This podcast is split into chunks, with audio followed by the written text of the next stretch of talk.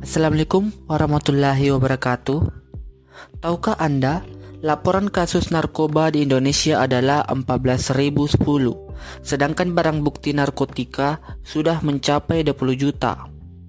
Narkoba merupakan salah satu jenis obat penghilang rasa sakit yang sering disalahgunakan oleh manusia.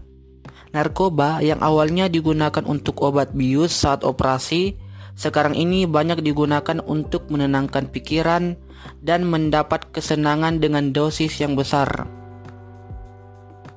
Untuk mengetahui bahaya narkoba, yuk kita tanya langsung pada Mbak Google. Oke Google, bahaya penyalahgunaan narkoba.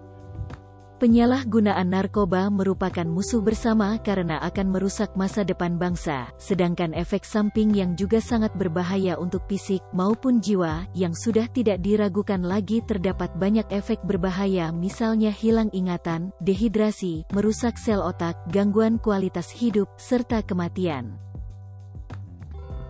Wah, sangat bahaya kan?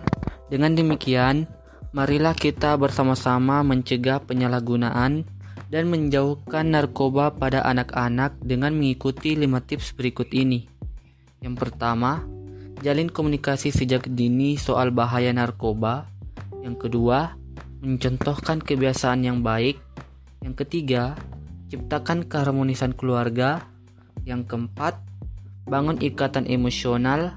Dan yang terakhir, tanamkan nilai-nilai agama sejak dini. Semoga rakyat Indonesia terhindar dari bahaya narkoba. Sekian dan terima kasih.